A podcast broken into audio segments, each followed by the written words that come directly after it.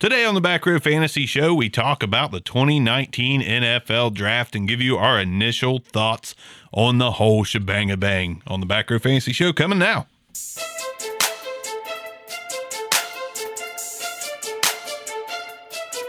Welcome to the Back Row Fantasy Show with your hosts, Jeremy Barker, Aaron Arms, and Chad Niddle.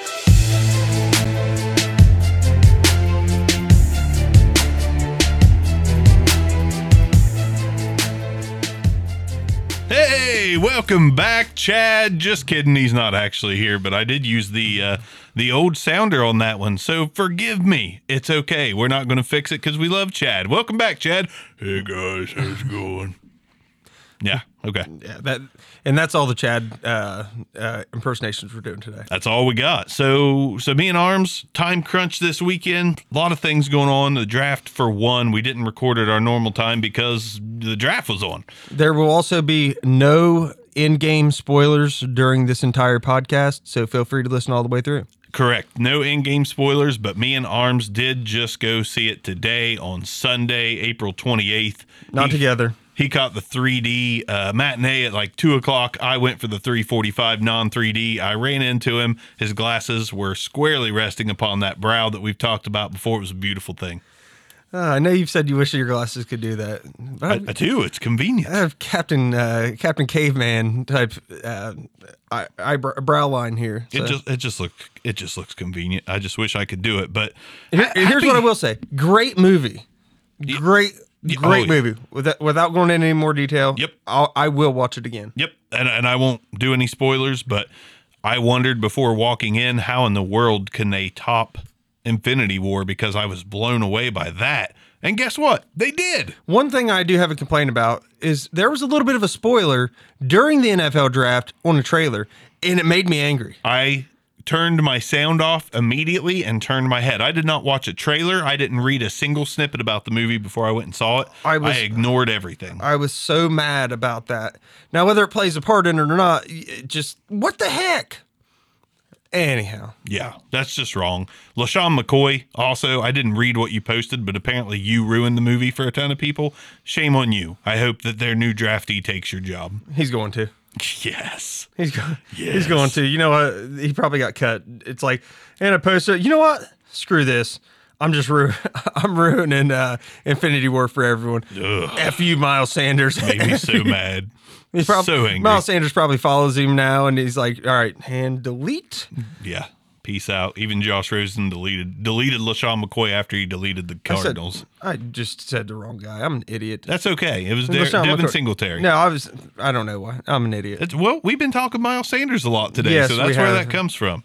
But let's uh, let's not get too crazy deep into the running backs yet. We're not going to give you fantasy analysis today. We're just going to talk about what we liked, what we were confused by, what surprised us. We'll run through the top names and where they went and how we think they fit. But this is basically just a initial reactions episode of the Back Row Fantasy Show. And uh, no surprises on number one, Kyler Murray. I mean, I don't think either one of us are surprised. You guys know how we feel about him. We're on the opposite ends of the spectrum, but wasn't shocked that that's where he went. Of course, I did think they was going to try to trade out, and I'm not 100 percent convinced they didn't try to trade out. What I will say in this whole wake of the Kyler Murray thing, to get immediately away from Kyler Murray, and I'm sorry to do this, but I feel like this may have been the maturing event required for Josh Rosen to become what he needs to be. That's that is perfect because I agree. The way he handled and Steve Smith, Steve Smith was so dead wrong in my opinion on his rant about uh, Josh Rosen. Josh Rosen, all the way up to this process, showed up to team activities, was a good sport. The players were talking about him in high regard. Then he makes that video today, That- thanking that was Arizona, awesome. You know, wishing Kyler the best. I he handled it with pure class, in my opinion. And, and let's just be realistic. Like, arguably, well, not not even arguably, some of the greatest quarterbacks to ever play the game never viewed it that way. Never viewed someone possibly, you know, taking their job, or in this situation, obviously he was traded away immediately. But you know, Brett Favre he was like Sheldon. You know, no, no, we're Oh, not, yeah. we're not going to give Aaron Rodgers any reps. Oh yeah, and Aaron Rodgers will do the same thing to whatever quarterback comes in after him. Like Ben Roethlisberger told you know looked at Mason Rudolph like go away. Do you think it's a coincidence that when Peyton Manning was quarterback for the Colts, that they just simply did not draft a quarterback like Curtis Painter in the seventh round whenever Oh, he came? You know, like had Jim Sorgi for hundred years. These guys, the top of the the best of the best, they just never wanted anyone in there. And you know, Rosen took it with class. He did, and I'm. That doesn't change the fact for me that me and Arms both last year pre-draft weren't high on Rosen. I'm still not, I'm not either. but I hope I'm wrong. I, I hope I'm wrong, and I hope Rosen is the Dolphins franchise quarterback of the future, especially being a Dolphins fan. But I hope I'm wrong. I, I am not worried because I don't think we gave I don't think we gave up anything at all. you didn't him. give up and, and as much as it would normally take to get a, a, No. a top 10 last year quarterback. And this wasn't, well, you know, a classically great quarterback class. We all know that. Right. But the, the one thing, you know, the, our biggest knock, my biggest knock personally on Josh Rosen all along was I just don't think he has passion for it. I, I think he's immature. I, I just think. not a leader, yeah, not a leader, kind of a crybaby. and that could change. Yeah, that, I- that may have changed. But that's what I'm saying. I think that this this situation changed him to realize I have to be better because you know God given ability isn't going to just get me there. Nope. And I, I I firmly believe if there was ever going to be a turning point in his career. It's going to be because of this, because I could see him just middling away for three or four years in Arizona before they move on. Yeah, and before they get weapons around him and a staff around him, and all credit to Miami, it looks like they're doing the rebuild right. And I hope that it is successful, not just because I'm a fan, but I, I want to see, just like the Browns. Yeah. We, no one wanted to see the Browns continue to suffer except for maybe Steelers fans. And Bengals fans. And Bengals fans, Ravens fans. But everyone else, we don't want, we don't want to see them continually suffer. It's kind of hard, especially living in Ohio. So it's encouraging to see them come back. And it's about time for us to wish the same for Miami. Like, good God, please find somebody not named Dan Marino that can actually help this team be respectable. Correct. Just respectable. Correct. I mean, be competitive. Be competitive. That, that that's what makes football great is competition. And whenever you're, yeah, they beat the Patriots about once a year. It seems like, but I mean, they're winning four, five, six games a year, and that's it. Right. So Absolutely. yeah, I, all all class move with uh with the way Rosen reacted, and you know what? Once again, I think uh the you know he knew that he has all the tools. He's he's known that, and I think that that kind of was a detriment to him. So cocky about it, you know. So you know, like oh, you know, I can do this, I can do that. Now it's just like, hey. Yeah, I'm stepping back, realizing that I do have, you know, uh, uh, just God given ability isn't going to get me here. I'm going to work. I'm going to be a better player. Yep. I love it. I'm hoping the first year in Arizona fed him a slice of humble pie and he becomes a feel good story. We'll see. Now, Correct. Agreed. Kyler, you know, we we've talked about him in depth. We knew where he was going, and we kind we kind of knew that the Giants were going to take someone. But, my God, Daniel Jones at six. That now now listen. I mean, maybe Daniel Jones ends up okay. I I don't know. We're not high on him. Six is high. The the best thing I saw about Daniel Jones was the meme that said Daniel Jones looks like the guy who'd be cast to play Eli Manning in the story about Peyton Manning's life. Yeah. Like, and if you, I mean, you you want a guy who's going to take you right about where you're at uh, talent wise with Eli, you got Daniel Jones. I mean, has no problem throwing to the other team. I mean, just some some very questionable decision making. I, I just.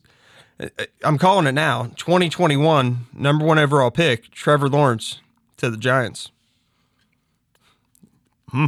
A lot of people are calling Tua to Miami already. I hope that's not the case, but there's some things I like about Daniel Jones, but my God, not not for pick six. No. Daniel Jones to me should have been a back end of the first rounder. He should. I don't been, think he should have been a first rounder. I think based on the, I, I mean, for me, it's it's a barely. It's like you want to move in and take him like Baltimore did Lamar Jackson at the end of round one. Fine, I got no issue with that. Doesn't mean I like Daniel Jones or think that he's going to be successful, but I got no problem with you shooting on the potential that late. But six, man, if that don't work out, that's. I that's mean, deadly. you have Haskins. Uh, Haskins literally laughed whenever they took Daniel Jones. He just goes, go. like you. There's a video of it. I'm like, that's all of a sudden Dwayne Haskins biggest chip, chip on his shoulder now. He is he is he he became motivated beyond belief. Absolutely. He, he's I've I had him as my number one quarterback, and I'm standing by it. I think Haskins is going to have the best year out of any rookie quarterback. Still my number two as far as the the rookie class goes, but I I do hope Dwayne Haskins ends up the best of the bunch, just because a lot of criticism for a guy that played so well for Ohio State last year. But what let's uh Drew Lock to the Broncos.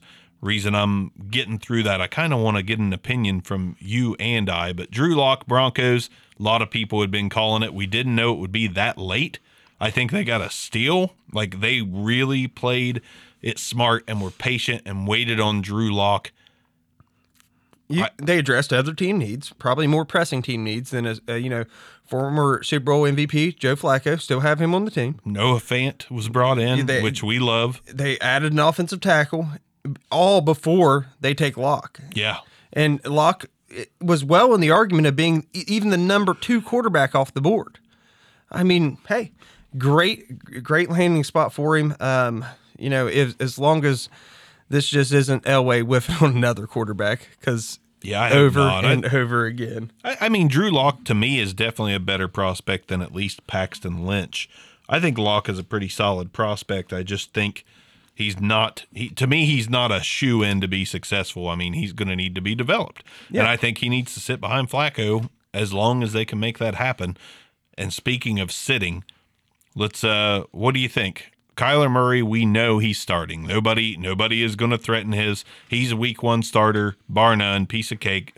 Daniel Jones. When do you think Daniel Jones starts? Arms. Next year, not two that not this year, the following year. Uh, Get- Gettleman was on record as saying like maybe he doesn't start for three years and they Aaron Rodgers him, but I, that's not. you know happen. Honestly, why not? Because I I don't think he's going to be an upgrade. I, I think you're going to see a little bit of a Even if Eli struggles, which Eli's been struggling for the past few years, even if he struggles, like you bring in Jones and Jones struggles worse, you yank him back out, you put Eli in. This is just a bad situation for their team Yeah, all around. I mean, you have two quarterbacks, you have no quarterback. Yeah. Now, now again, Daniel Jones could make it happen. There could be development if they let him sit for a year. Maybe he is a, a good quarterback. Maybe he was worth the Through- pick six. But through- in, unless I've, I didn't look into it, but I, I saw one of the memes. His career highlights include losing to one and eleven Baylor, losing to uh, you know fifty six to seven. Uh, was it was that to Baylor that lost 56-7? Regardless, they they also lost. He threw what two interceptions and, or two touchdowns, nine interceptions against Virginia. Like those kind of things shouldn't happen with a top 10 pick. no, Like I get it, a bad game, but oh, good lord! it just I already feel like his last name should be Bortles. Like I just I I think Bortles has better upside. that's pretty bad. Dwayne Haskins. Uh, when, when's, when's he going to start? Day one. Day one. You don't think Keenum grooms him, brings him along? I, I think Haskins passes him quickly in camp. I think I think that Haskins will be starting by week six. I think they'll roll with uh, Keenum for a handful of games. Uh, I think they will work with Haskins, make sure he's ready to go when it happens. Hope that a mid-season entry sparks the team and they go on a winning streak to set up 2020 uh, to be a better year. But we'll see. Drew Lock. Oh, year maybe two. Yeah, yeah. I, I kind of think out of all these quarterbacks, Drew Lock is the one with the greatest chance to sit all year. Now- and that's not a detriment to him. I, he's better. In either of the other landing spots, uh, I'm saying he starts quicker than Daniel Oh, yeah. Jones and doesn't relinquish his job, and he starts just as quick as Haskins would. Right. That's but my I, thing. But I do think that Flacco could have a small late career resurgence, have a solid year with the Broncos, and Drew Lock gets held off. we always bash on Flacco, but it's not that Flacco's bad. Okay, he's not an awful quarterback. He's just not a fantasy friendly quarterback. No. he doesn't make a, a lot of bad, you know, huge mistakes. Not Well, a ton of pick sixes or anything Baltimore hasn't given him weapons in years.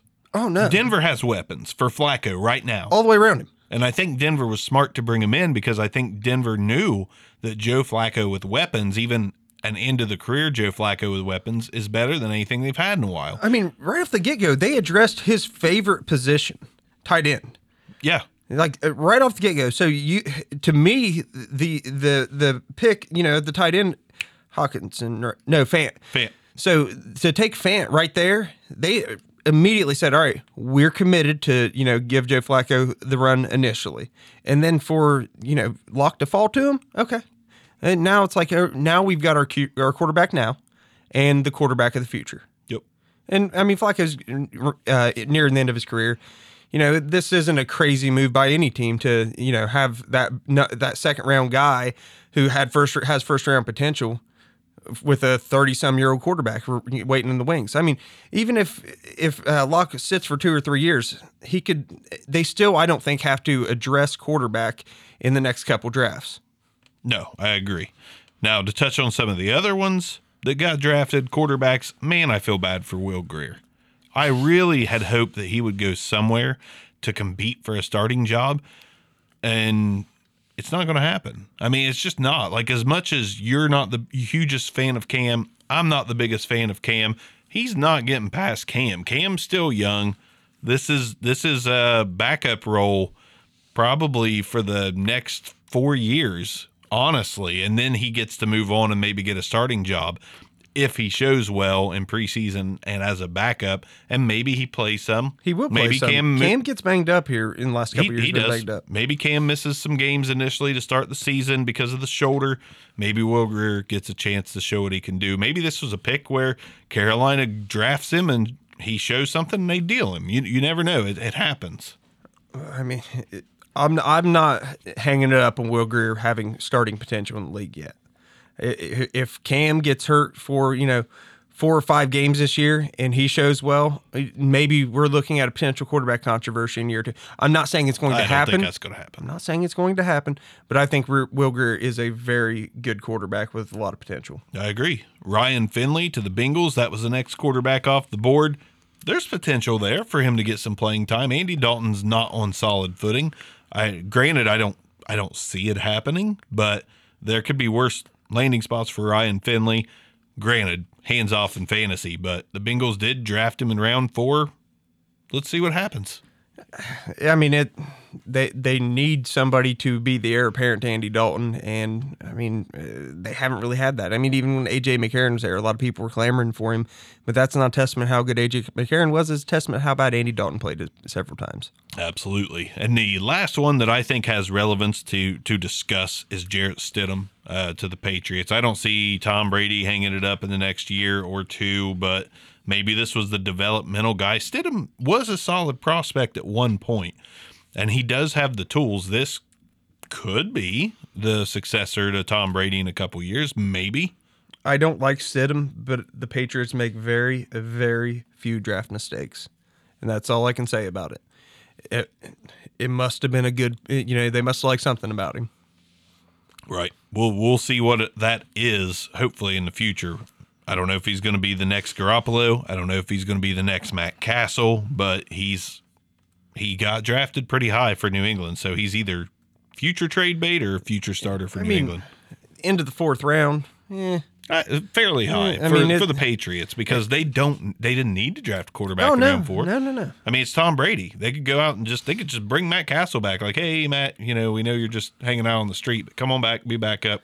You know, stop selling insurance. Come over and work for us for a little bit. State Okay. Farm, State Farm. I, I don't know what he does now, but I'm not sure either. I'm sure it's third string quarterback somewhere selling insurance or something. More than likely. Let's touch on running backs. To me, one of the uh, most hard to assess running back situations in recent drafts.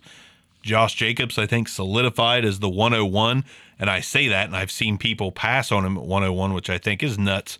But Josh Jacobs, I not that's not to say he's an elite talent, but he has a clear path to a day one starting job. Isaiah Crowell's not going to be in the way Correct. you got to be happy that Crowell's not going to be the guy for I Oakland. mean, thank God. I personally, I mean, as a backup though, do you like you got to like Crowell as a backup? Oh, uh, yeah, no doubt about it. As a backup, you know, the occasional goal line guy, sure. I mean, Crowell Yeah. can, can move the chains a little bit. I just don't like him as a long term uh, solution to starting position for anybody.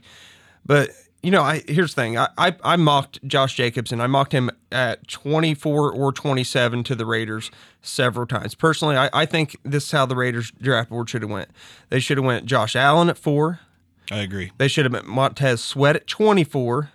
Then technically, you know, however they develop, if they both kind of end up showing up, it kind of looks like a net win from the loss of Khalil Mack. I know Khalil Mack's going to be a Hall of Famer. I get that, but I'm saying you you had two top prospects at, at you know pass rush positions, whether it's outside linebacker or defensive end, and then myself personally.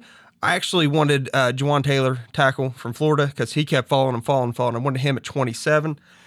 Didn't it didn't happen? He was there, you know, but didn't happen. Um, they they end up getting the you know arguably the top safety prospect at, at that point.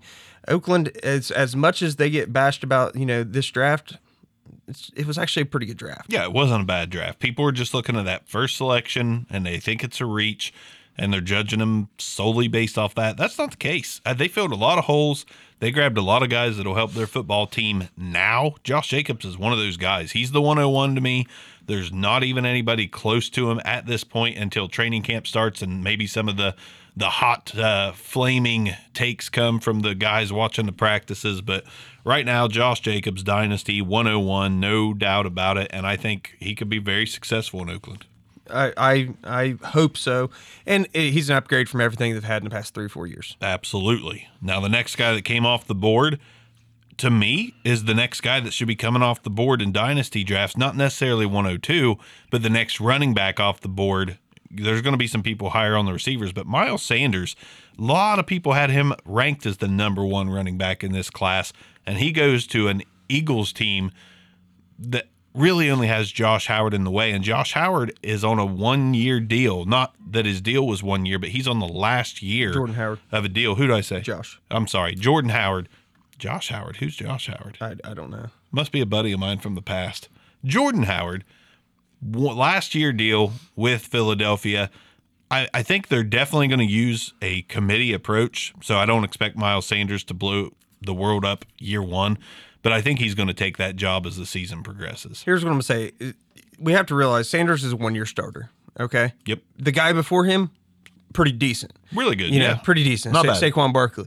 If Sanders had two or three years of body of work, he probably would have been the number one uh, running back off this year's uh, draft board. I agree. Like very I think it's likely. because he he did well. I don't have his stats in front of me, but look, looking him up, I'm like, dang, he's pretty damn effective. You know, You watch, and you watch the the tape, and he has some moves. I mean, he has some moves. He learned something from the guy that left before him.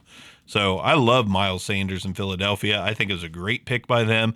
I think it's a great pick for Dynasty. Uh, I made the pick of him in two different leagues today because we draft right after it's all over. I'm excited about Miles Sanders. I think if there's two Pro Bowlers in this class, it's Jacobs and Sanders.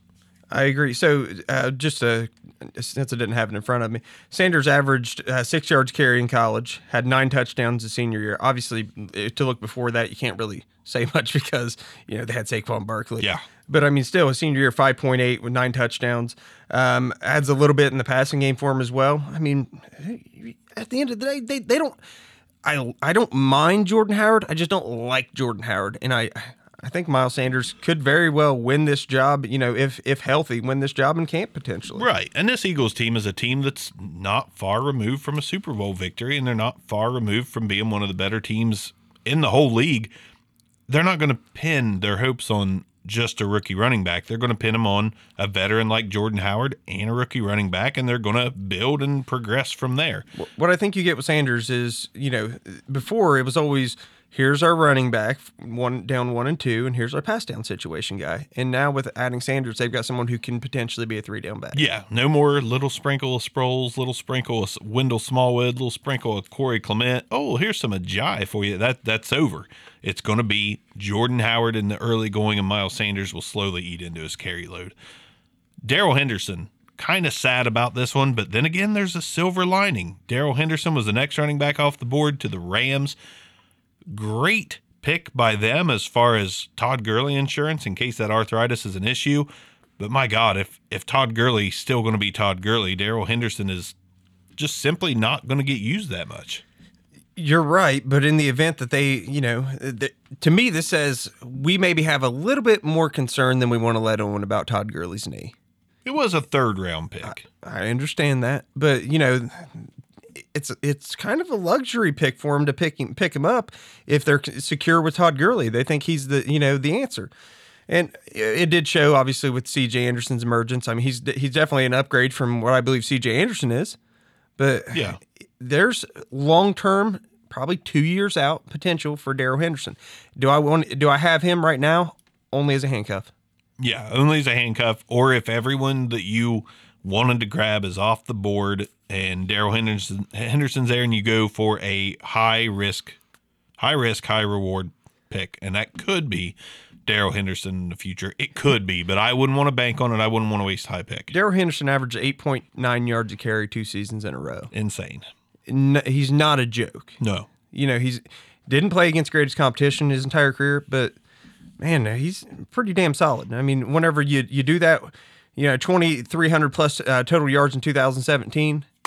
Everyone's looking to stop him in 2018. He still averages almost nine yards a carry. He's got a lot of potential. He does. And and it, like I said, if you run out of options and you hold a pick and he's there, maybe you take him.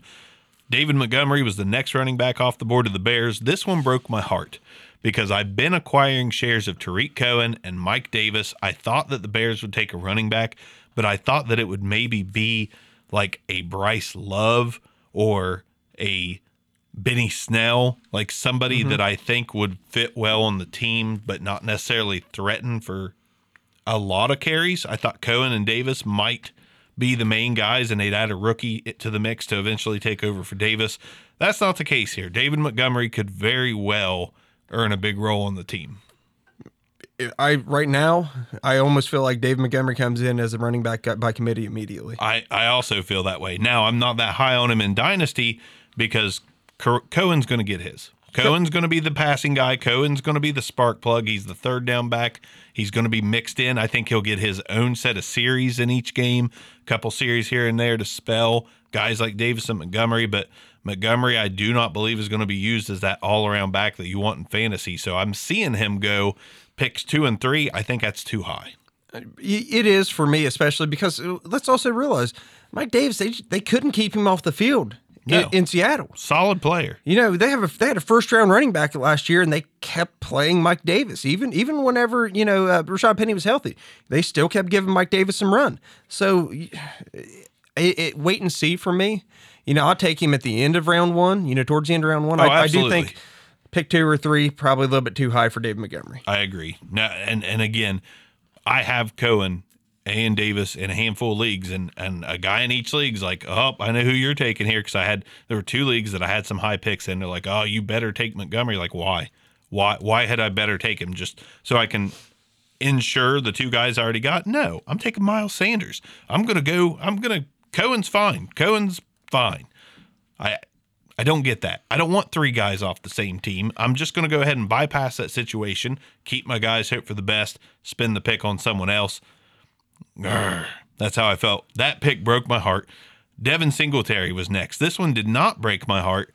Third round pick to Buffalo, who's been acquiring running backs like crazy lately, but it's Frank Gore and TJ Yeldon along with LeSean McCoy.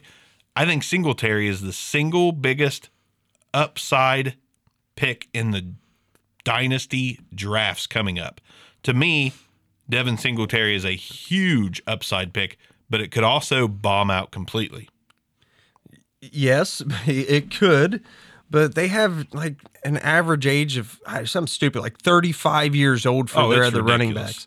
I mean, the guys, you know, at least 10 years younger than them. Singletary, very realistically, within the year, should be the starting running back. Should at least be the 1B to a 1A. It should, I mean, he should at least be eating into the touches. He should make Frank Gore irrelevant. He should be able to make TJ Yeldon irrelevant. I don't know about McCoy. McCoy's still a good running back, not a great running back. But I think, I honestly think this is the year McCoy falls off a cliff. Frank Gore should have already fallen off a cliff, and TJ Yeldon couldn't get a job until last week. So Devin Singletary is a major upside pick for me, and I love him. I'm taking him everywhere I can. I, I'm high on him too, probably mid round or mid first round. Mid first, that's pretty much where I got him as well. And I think you can get him there. I don't think he's going to slip. You know, I don't think he's going to slip into round two. So if you got a mid rounder, I could be wrong. I don't feel like Singletary ran well though. He, I, he I did. think I don't think he did. I think that's what kind of knocked him down. He was kind of a polarizing prospect, and then the combine, like the combine does, kind of shot him in the foot a little bit, and he becomes a third round pick instead of a second, which I, I believe is where he should have That's went. four six six. I mean, but with Dave Montgomery here in a four six three. I mean, there is a there's as we know a little bit too much put into the uh, the the pre draft process. God, yes. But you know, four six six is a little bit concerning. But also, the guys in front of him aren't that impressive anymore. So No. it's not that concerning to me this year. So next we had uh, Damien Harris. I, I don't have a lot to say on this because terrible landing spot. I'm sorry. Sony Michel's better. Damien Harris is not going to threaten for the starting job, but he will be mixed in. I mean, he will be mixed in. That's what the Patriots do. So Damien Harris will be good for the football team, but I, I just not for fantasy, not at all. Uh, this one, same way, breaks my heart for Damien Harris. Yeah. Um, because I feel like he could have started on a few other teams in the league, or at least been in competition for starting, and I don't think it's going to happen here. Now, what this does for me, it brings me down a little bit on Sony Michel because it's the freaking Patriots, and if they've got talent, they'll just keep rotating talent and make you insane. Yep. It's like, all right, Sony Michel had 175 yards. We're going to rest him next week. yeah. Yeah, what are you doing, Patriots? Damien Harris is getting to work this week. Now, there's not a lot for me, fantasy wise, to talk about, but let's take turns talking about some interesting things. Mike Weber fell to the seventh round. I didn't expect that. I thought he would come up on the board for teams, but hey, he lands with his buddy Zeke in Dallas and is immediately the backup to Ezekiel Elliott and the guy that spells him. I love it for Dallas. I hate it for Mike Weber, but then again, I don't because he's back with his boy Zeke. And if Zeke goes down, Mike Weber is going to be fantastic in Dallas. handcuff value. Yep. Handcuff, but I think if he gets the run, you they still have arguably the best offensive line in the league. So you know it, that's that's like probably my number one handcuff out of this whole draft. If you got Zeke, you kind of have to go after Mike Weber. And in in the grand scheme of things, you should be able to get him cheap because nobody's spending anything on him. You should be able to get Weber with a second rounder. Absolutely. Do you have who's your who's your next guy that you either hated or loved the landing spot or I hate. I hated Bryce Love. Me go- too. going to Washington. Me too. Now, does this a is it just that Washington loves guys with knee injuries, with knee problems? I mean, is that what it is? Because Love gets hurt, you know, at the end of last year. You've got Guice who was hurt at the end of the, uh, the previous year, or excuse me, the beginning of uh, his rookie year. Like Adrian Peterson, I mean, had, had knee issues. I, it just it kills me to know Bryce Love could be a better running back than Derrius Guice. Derrius Guice could be a you know a top five running back next year. Nobody knows. This is where it gets a little bit concerning for me, and I think there may be somewhat of a hit on Derrius Guice' value. The guy's never seen the field in an NFL game. If Bryce Love's, you know, plays this year, which I feel like he's going to be out the whole year, it could be wrong on that. But if he plays this year, you know, it does that become a little bit of running back by committee? Because Love was a hell of a running back for Stanford.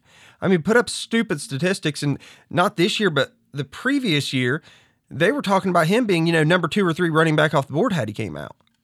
Yeah, and and I love Bryce Love still. I hope he can come back from it. But yeah, the landing spot, it was just painful. I mean, to me, it makes him borderline undraftable unless you have Derrius Guice, and I hate it. Just like Damien Harris, I just don't like it for him. Another one, one I'm torn on. Justice Hill to Baltimore. I love that spot. I kind of like it too. Like I kind of like it. Like there's no clear cut immediate huge role, but there is a clear cut role. I He's think going it- to be the I think it's an absolutely immediate role. Oh, I do too. I think they're going just- n- I, I I think a lot of people liked Hill so much that they'd hoped he'd land a pure spar- a starting gig, which I think was naive. But with Baltimore, I mean, he's going to be the Kamara to Mark Ingram's. You know, it- it's going to be like New Orleans Part Two. Yeah, and and Not you, saying he'll do what Kamara did. and you've got Lamar Jackson, who's still a young uh, quarterback, hasn't played a full season yet. Where's what's he going to do? He's going to look for the easy dump offs a lot, and that sh- that could spell huge success for Justice Hill. Like I could see Justice Hill, you know, creeping. Eh, I I know it's crazy, Creeping. in PPR, possibly approaching top ten this year. If he ends up in a role like that, you got to see how everything plays out in camp. Am I going to go out and you know pick a put a top three or four pick on him? No, but I'll gladly take him. You know, towards the end of the first round. Absolutely. Me, yes, me as well. I think Justice Hill, that's going to be a PPR league super special that you get Mm-hmm. right there with him. Benny Snell. I kind of like the landing spot because Pittsburgh running backs are gold, but unless James Conner goes down, he's probably not going to see the ball much. I, I agree.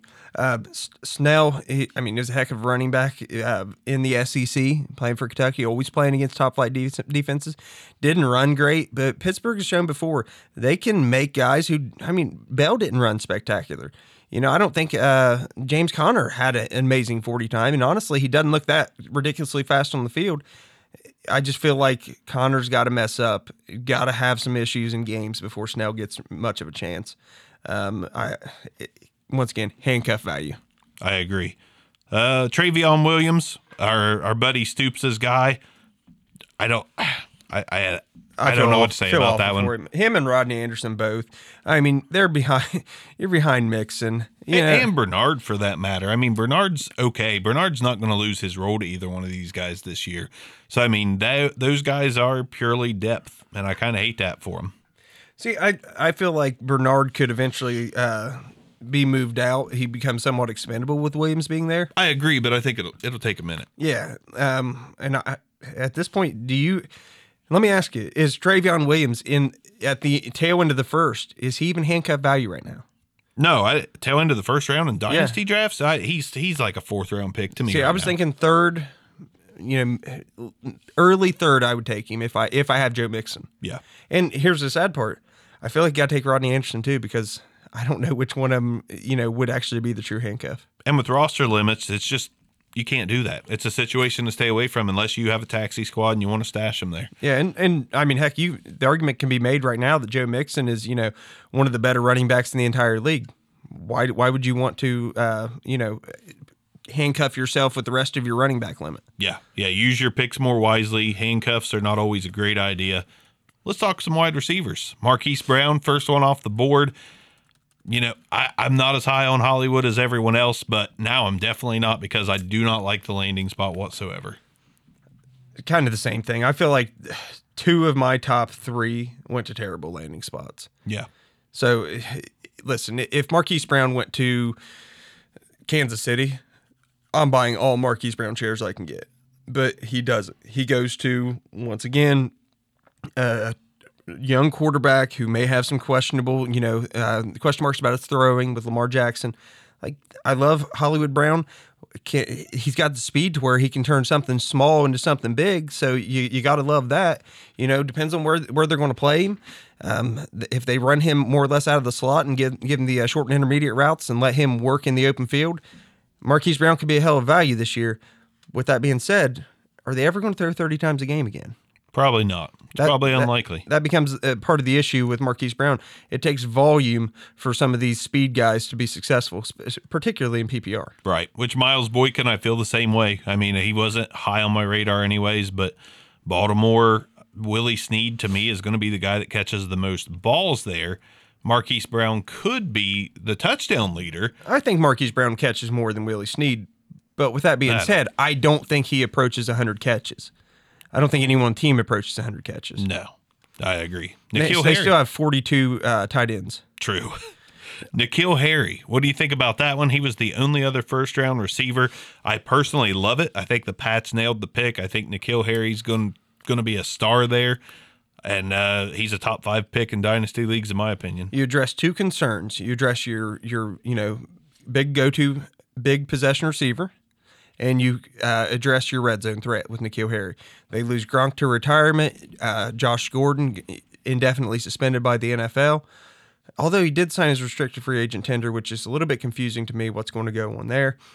But uh, why tender him? You know what I mean? If if I'm if unless the Patriots know something we don't, why even tender the guy? Yeah. So, uh, but I think N'Keal Harry, I, I had him as you know one or two all year long, all off season long, and right now he's elevated to wide receiver number one on uh, the rookie draft class. Yeah, I agree, and and I don't really see anyone on the list that would make me second guess it. N'Keal Harry to me should be the first wide receiver off. If you take N'Keal. Harry one one, you didn't make a mistake. If No, you if didn't your- make a if your mistake. rock- roster construction No. needs it. Yep, especially if yeah, if you're good at running back and you need a receiver, you take Harry. Good job, but I think the smarter thing to do was the smarter thing to do if you have the option. If the guy sitting at pick two needs a running back, you threaten all day with Josh Jacobs and try to trade and gain a third or, Yeah. or gain something You're just to be smart. But N'Keal Harry, definitely best wide receiver pick in dynasty leagues for me. Deebo Samuel was next, first wide receiver taken in round two to San Francisco. No more Pierre Garcon. Apparently, Marquise Goodwin's not a part of the plans anymore because I've heard that this was strictly a replacement for him. So you got Pettis and Deebo Samuel. They also drafted Jalen Hurd, which I'm not a fan of. But Deebo Samuel, I am a fan of. I think he's a great pick in the top six or seven picks of the draft. I just landed him in the second round in the league and was freaking pumped because I love Deebo. I I love Deebo as well, but I do think uh, Dante Pettis is number one there. I, I agree with you. I think Pettis is going to have a nice, nice year, but I think Deebo Samuel could be startable at some point during the season coming up. Deebo, I mean, he's he's a heck of a, a route runner. It's not like he's a one trick pony that's only going down the field. I mean, Deebo can do. We talked a lot about him in uh, our wide receiver show. He can do a lot. You know, high points the ball well, tracks the ball well. You know, finds soft spots in the zones. That's if if Jimmy Garoppolo is anything like Tom Brady, he's going to find Deebo Samuel a lot. Absolutely. He'll, here's here's what I'm saying. I think Deebo will probably lead the team in receptions, but I think Pettis will lead the team in fantasy points. I, I like that. A.J. Brown was the next guy off the board, went to Tennessee. Wide Hate- receiver purgatory. hate the landing spot, but I still don't hate AJ Brown. I still want AJ Brown shares in some dynasty leagues because honestly, I think that he could be better than Corey Davis. I'm that high on AJ Brown that I think he could be better than Corey Davis, but Mariota's probably not going to make either one of them a big fantasy asset. So in some of the drafts I've got, I was, you know, uh, one of the teams took over. It was three quarters way drafted and terrible. I end up with the number three pick. I moved back to seven, and in my hopes is to get an AJ Brown around seven because uh, here's the thing: if you look what Corey Davis does, a lot of deep, you know, a lot of try to go up and win it. AJ Brown can do that, but he's also a really good route runner. Very, as you said, very fluid, smooth and that they've kind of been lacking that. They, I mean, they haven't had a receiver like AJ Brown in Tennessee for ever. I mean, I can't, I can't even remember the last receiver they had that reminded me of AJ Brown. No, I can't think of one either. I, I think it was a great pick. They also filled a need because they can play him uh, on the outside opposite those guys. No more Taywan, Taywan Taylor. We'll see. We'll see what happens with AJ Brown. I still love him. I still think he's going to be really good eventually, but not until they make a big change at quarterback. This next pick, Arms, Mecole Hardman. We didn't even talk about this guy on any of our shows before the draft. I just didn't expect him to be taken very high. I, I, I'm I was shocked at the pick when they could have taken Parris Campbell, that I thought could have been a better fit as a Tyreek Hill replacement. They could have taken an Andy Isabella. I, I can't believe how high he went either. But Terry McLaurin. I mean, uh, there, even though there was same, uh, yeah. Uh, listen, I, somebody's got to lead the team in receptions next year, you know, uh, and someone's going to be successful. I don't know if it's going to be Mecole Hard, Mecole Hardman. I'll give him this. We weren't talking about Tyreek Hill when they drafted him. yeah, Like we, Tyreek Hill was mostly an unknown in my opinion. Whenever he came out for the draft, that that changed real quick. And they're saying that Mecole Hardman was the closest receiver in this draft to a Tyreek Hill as far as what he can do with his hand, his uh, the ball in his hands. We'll see. I We'll, think- we'll see. Patty, pers- Patty Ice can do just about anything, so we'll see. I think the next receiver off the board, I believe, came with the very next pick, would have been a smarter move for that franchise, and that's uh, J.J. Arcega Whiteside. Yeah, that, that was a great pick in my opinion for the Eagles. Now, I, I don't think that, you know, obviously he doesn't feel that he's not the same type of player, but do you have to replace a player with the exact same guy? No. No. No, I mean, I think J.J. Arcega Whiteside had has all kinds of potential, whereas Mecole Hardman, just like as I've said before, gimmick type guys. There's only one Tyreek Hill in the league for a reason because they're hard to find. Just because Mecole Hardman fits kind of the the the physical traits doesn't mean he's going to be Tyreek Hill. Right. So I, I listen. He's probably going to have a great. He, he probably is. I just, I'm not ultra confident in him. No, I'm not either. Now, granted, he could be that guy that makes me regret not taking him with my round two pick because I passed on him in round two. In I'm sure I passed on Tyreek Tyreek Hill in a couple drafts Me before too. too. So Absolutely. But just a crazy pick. Whiteside, I agree with you. Good for the Eagles. He was really climbing up my rankings. I think they made a great pick with him. I think he's going to be a very good possession receiver at the next level. long term, he's going to be stud. I like it. Parris Campbell. I think this next pick, wide receiver wise, couldn't have went to a better team. The only If anyone's going to make Parris Campbell a really good, solid receiver, I think it's Andrew Luck. Like Luck to Campbell, I posted on Twitter. Luck to Campbell, I'll take it. I'll take it all day. I, I believe you uh, compared Parris Campbell to Ty, uh, T.Y. Hilton. I did. I mean, that, what's crazy to me is you've got very similar guys. I believe Campbell's a few inches taller than Hilton, which obviously is going to bode well for him. And the thing is, we haven't seen Luck really support two stud receivers yet, but I think it can happen. I still think he's got that ability. If you know, if he can start veering away from the the uh, tight end a little bit. But you know, I love it. I think that he's you know should be going in the back end of uh, round one as wide receiver. I agree. I agree 100%. I think it's a good pick uh, for a team that needs receiver help. And for me, he's a taxi squad stash initially. Yep. But he's going to work his way into that role, in my opinion. Can we pair the next to the two Arizona guys together? Yeah, let's pair them together. Well, two or three. Two. We'll, we'll leave KeeSean Johnson out of it. But Yeah. Andy Isabella and Hakeem Butler. I loved Isabella. I think they. I, I was surprised at how high Isabella went. I was not expecting him to be a second round pick, but I I do love Isabella. I don't quite understand. I feel like they should have been drafted in opposite spots. Yeah, in like they, opposite they took each other's draft spot. But I don't understand this in in regards to Christian Kirk. I guess like is is Andy? I, I thought Kirk was going to be that long term slot guy, but Isabella fits that a little more. Is Kirk going to move to the outside? I believe with so. Hakeem Butler when Fitzgerald moves on. Like I love Isabella. Don't get me wrong. I like him a lot. I don't think you should draft him in round one because I think he's absolutely going to last till late round two, maybe even early round three. I think Hakeem Butler comes off the board in most drafts I've seen that. before Andy Isabella. In the few drafts that have started, Hakeem Butler has came off the board in dynasty leagues before Isabella. let's just realize, you know, with the coach Kingsbury, like what is his what is his offense? It's timing and route running. yeah. And Andy Isabella fits that mold pretty well, and he, and he's, he he can run. And so does Hakeem Butler. Yeah, but both these guys it, it, who they can run routes, you know, get open. Isabella might have a surprisingly, and Hakeem Butler might have a surprisingly effective fantasy year if Kyler Murray is what the Cardinals hope hope for him to be. Yeah, absolutely. Now, let's go ahead and do the same thing again. Let's take DK Metcalf to Seattle and Gary Jennings Jr. to Seattle. I'll put it on record right now. Gary Jennings Jr. has a better career in Seattle than DK Metcalf. I wouldn't doubt it. Right now, Gary Jennings Jr. is uh, is more like Doug Baldwin, which is what Russ Wilson uh, gravitates to. Whereas DK Metcalf, he's one trick pony. The guy, here- here's his route tree: streak, post, post corner. Okay, great.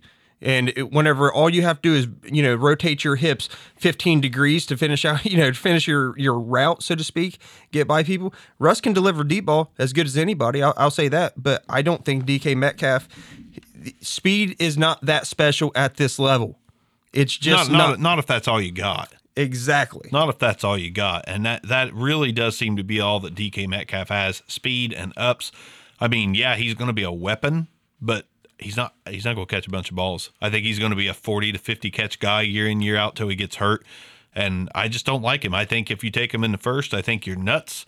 I don't like the pick at all. I don't like him in Seattle. I don't like him period as a fantasy PPR guy. Just I'm passing on him. I- I'm I- I'm telling you right now, if I'm going to pick a receiver from Seattle, no doubt about it, no doubt it is going to be Gary Jennings Jr. I don't want DK Metcalf, and I've said it before. I, I said it, you know, in all the pre-draft stuff, like physical freak, but give me Gary Jennings Jr. for Seattle. Absolutely. Now, the next guy wasn't really high on my board, but when a Steeler, when the Steelers take a, a wide receiver in round three, you have to pay attention. Diontae Johnson, early round three. early round three. Diontae Johnson. Don't know. I, I mean, late second round pick for me, maybe. I've got to do a little more work on Diontae Johnson to see exactly what the Steelers grabbed, but they they threw me a Cole Hardman like curveball with that pick. I, I tend to agree with this. I feel like there was better value that came off the board a little bit later. Uh, could have fit what they tried to do a little bit better. And all this tells me with Diontae Johnson is that they're confident in James Washington being their number two. Right. I mean, they've taken stabs when they had two, the top two, you know, solidified receivers before, and just you know, Marcus Sweet and Lima Swede, those guys take stabs at somebody and miss. And and Diontae Johnson's a miss. Right. Jalen Hurd didn't like the pick. I don't think he's going to see the field, even though he was a high third round pick. Now, a guy that will see the field, in my opinion, the Redskins. We'll we'll double up on this as well. Terry McLaurin and my God, Kelvin Harmon. The slide he took on draft day blew my mind because Kelvin Harmon to me was one of the best top five or six receivers in this draft, in my opinion. He fell, got gifted to Washington in the sixth round. I think with Dwayne Haskins getting Terry McLaurin, there's familiarity there. You couldn't ask for a better setup for success for McLaurin. But then you also got Kelvin Harmon, which I have no doubts is going to carve out a starting role in this team. They were desperate for wide receivers. They were. I mean, right. The Josh Doctson thing didn't work out. Jamison Crowder's gone. They had nothing. The the cupboard was bare for wide receiver in Washington. And now they've got rookies, but they they're going to have a rookie quarterback. You know, one of them's already got familiarity. Eh, eh, T- Terry McLaurin, eh, I'm not a huge fan. All right, we know that. But either him or Kel, uh, Kelvin Harmon, I think this is where I would double up for my taxi squad. Let's say I'm sec- you know fairly secure receiver. I would double up on both of them. You know, take both of them uh, in the rookie draft if I could acquire them. You know, if I had uh, say a, a late first and a, a earlier mid second, if I can get both of them, absolutely. And one of I firmly believe one of them, if not both of them, are going to be successful at the next level. I agree, and they also grabbed a bunch of uh, free agent wide receivers after the draft that are rookies they're definitely going to have some competition in Washington. But I do love McLaurin and Harmon. I like what you said. Grab them both if you can. Love it. Uh, Riley Ridley. I kind of like Riley Ridley's landing spot mm-hmm. because to me, the Bears have an opening there. They have a number three wide receiver opening on their team, in my opinion. And I think Riley Ridley just helps Trubisky. I mean, I think that he could be a good player for the team. Fantasy, he's got to get past Allen Robinson and uh, Anthony Miller. I don't see that happening anytime soon. So for fantasy, he's kind of a grab and stash at the late third, early fourth round. Put him on the taxi. Taxi, taxi squad guy all the way. Um, would be someone if I had an Allen Robinson, maybe I reach a little bit for him. But it, it, right now, Allen Robinson is the only uh, Bears receiver that I want. So I'm I'm fine. I like Anthony Miller. Yeah, but he, I don't think he has much fantasy value yet. And I, I could see Riley Ridley uh, working his way into the starting lineup by the end of the year, but don't don't count on him as a starter anywhere in the first 12 games. Agreed. Hunter Renfrow, I'll touch on him since he's your uh, Raider. You got an opinion? He's a locker room guy. All right. He's a, he's a leader. Um, I do I think he's going to play? Yeah. Yeah, he, I do yeah. think he's going to play because the guy, you know, how was it that they put it? He's a lunch pail dragon, you know, uh, gym rat or something like that. I think right. it was Rich that said that uh, in our group text. But I mean, Renfrow, he's a worker, and you know, I, as I compared him, he's Rudy with talent. Rudy, he's Rudy. freaking Rudy with talent. Rudy. he's a great guy to have in the uh, to to offset uh, Antonio Brown in that receiver room. Absolutely. Now we're going to touch on these tight ends. Sign off for you. We're going to have a lot more show for you coming in the coming weeks to talk more about these rookies. But we just wanted to give some initial uh, reaction to what just happened in the draft this weekend. TJ Hockenson, he goes to tight end purgatory. Does it matter to you?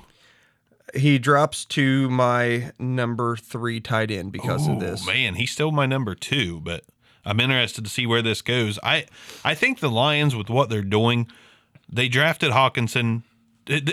They he really couldn't have went to a better team as far as what the team needed. They mm-hmm. need a tight end to block for Kerryon Johnson. They need a tight end that can catch passes because they don't have one. They needed a do it all tight end, and they got him. They got the best one in recent years in TJ Hockenson. I'm going to go ahead and say I still like him in fantasy. I'm still taking him in the top 10 picks of dynasty drafts because I think the Lions are going a different direction. I, I don't think they're going to be tied in purgatory for much longer. I like Hockenson. Didn't love the landing spot, but I don't hate it either. I'm still going to take him. Uh, you got to view Hockenson kind of the same way you would an AJ Brown or a Marquise Brown based on the spot. Like just a lack of utilization is what's going to kill him. Um, now they don't have Golden Tate there anymore to you know soak up a bunch of receptions. They do have Kenny Golladay. We don't know what he is quite yet. They uh, still have uh, Jones, Marvin Jones there. Marvin. So I mean, Hockenson could carve out a nice role. It's just I mean they had Ebron and they did nothing with Ebron. Now, Ebron did put in a couple top 10 finishes because of Talia in recent years. And I TJ Hockenson to me is better than Ebron. So I, I'm still still fairly high on Hockenson. Here's what I'll tell you: all three of these guys are probably going to finish in the top ten tight end this year. I'll go I'll go as far as to say two, but I, obviously one of those guys you mean is Noah Fant. Great landing spot. Joe Flacco loves tight ends. He's going to be freed up because they've got young talent surrounding him. Love Noah Fant. Love the landing spot. Taking him with the top five. If I've got a five and my I don't have greater needs. If I've got Love it. If I'm set at running back and receiver, I don't think you're crazy going taking him number one. I don't either. I mean, I, I, I probably wouldn't do it. I'd probably trade back if I could. I, I traded. I, I'm I'm I was pick three in a league, and I spent two hours deciding between Noah Fant and Miles Sanders. I didn't need a running back. I need a tight end. I'm rolling with Jason Witten and Ricky Seals Jones, but I went Miles Sanders. I did it. I shouldn't because I really needed Noah Fant, but I wanted to be like a real team and not draft. I'm not drafting on need, so I took Miles. Best player available. Absolutely. But Noah Fant is going to be a beast. I, I my thing is I think Fant. I as soon as he, that draft pick came in, I got on Twitter. I put Noah Fant finishes number five or six. I think I named him five or six at tight end this year, and that's where he's going to finish. He'll be in the top six. Absolutely. Uh, Irv Smith Jr. That they threw me for a loop there. Didn't expect for them to be looking for a tight end. They took him in the second round. That is substantial. Irv Smith Jr. going to be a nice little security blanket for Cousins. Does this mean Rudolph's time is coming to an end? Absolutely, I agree. Irv Smith Jr. It's it's kind of like whenever uh, Cameron Brate they picked up OJ Howard down in Tampa Bay. You're like, but they got Cameron Brate and he's a good tight end. And then they extended Cameron Brate.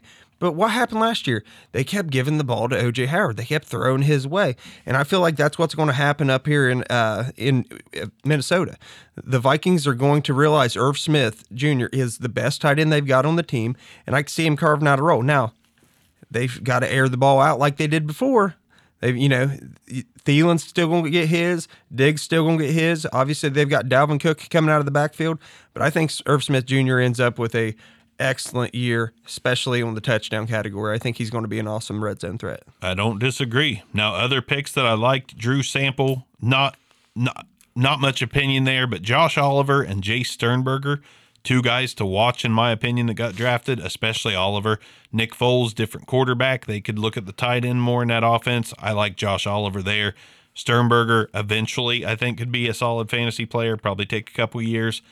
Dawson Knox in Buffalo, kind of like him to be a guy that could start somewhere along the line. And that wraps it up for me on tight ends. The rest of these guys, I don't like their landing spots at all. Uh, pretty much in the same thing. I would, I, uh, Kahale Warring, uh, San Diego State, going to uh, the Texans. Um, I'm not. That's a that's one of the ones I thought about mentioning that, along with Sternberger and Oliver. Could yeah, be good. He could be good, but once again, you know, you've got to see what what that offense turns into with all their receivers healthy. A lot of mouths to feed, a lot of talent on that team. So you know, he's he's probably the number three or four receiving option. Boom. That's our initial reactions for the offense. We're going to get a lot of stuff together for you in the coming weeks. A lot to talk about with this draft. Unfortunately, fantasy wise, not feeling it. I've already went through a couple drafts. Uh, we're deep into round two in a couple, and man, it's it's messy. Real quick, who won the draft? Who if, won if you the think draft? a team, I, I've got two teams that are probably right there with each other based on a team, uh, the needs they had, what they addressed, and what the value they've got. I loved what the Broncos did. I'm gonna have to go all the way back through. I had a list, but I loved what the Broncos did. I liked what Jacksonville did. I think Jacksonville and Washington, and I yeah, I do like what Washington probably did. based on their team needs uh, improved the most in this year's draft. Oh yeah, Washington's a different team already. Yes, yes. Um, in one team, to me, one team lost the draft. Only one Giants, and it was the Giants. New York Giants And totally it, lost it. It was over. Sorry, Rosie. With the sixth pick, Yep. it, it was over, and it would have taken a hell of a recovery. A lot of people are knocking what the uh, the Raiders did, but you know, arguably, uh, Ferrell fits the their scheme better. You know, they, they had, I think they got two other guys that were, you know, ranked number one at their position. Like, I, the Raiders ended up with a better draft. You know, once you look at it in, in totality, uh, they've got Jacobs number one at the position, Ferrell was number three at the position. Uh, Johnathan Abram, number one at the position, um, and on a lot of uh, people's draft boards. They end up with a quality overall draft. It was just so shocking at the beginning. That it was. But we're going to bring you more. We're going to gather some more draft knowledge. But man, it was a fun weekend. We watched it to the end, waited to do the episode so we could get a little bit of draft content out there. So keep your eyes out for next week. We'll be bringing more. We'll have Neil to chime in with some of his. We'll do some rankings soon. We're going to crunch everything that happened, put some rankings to it, do a mock dynasty draft. Whole nine yards. Thanks for joining us. Bark is out. Good night. Peace.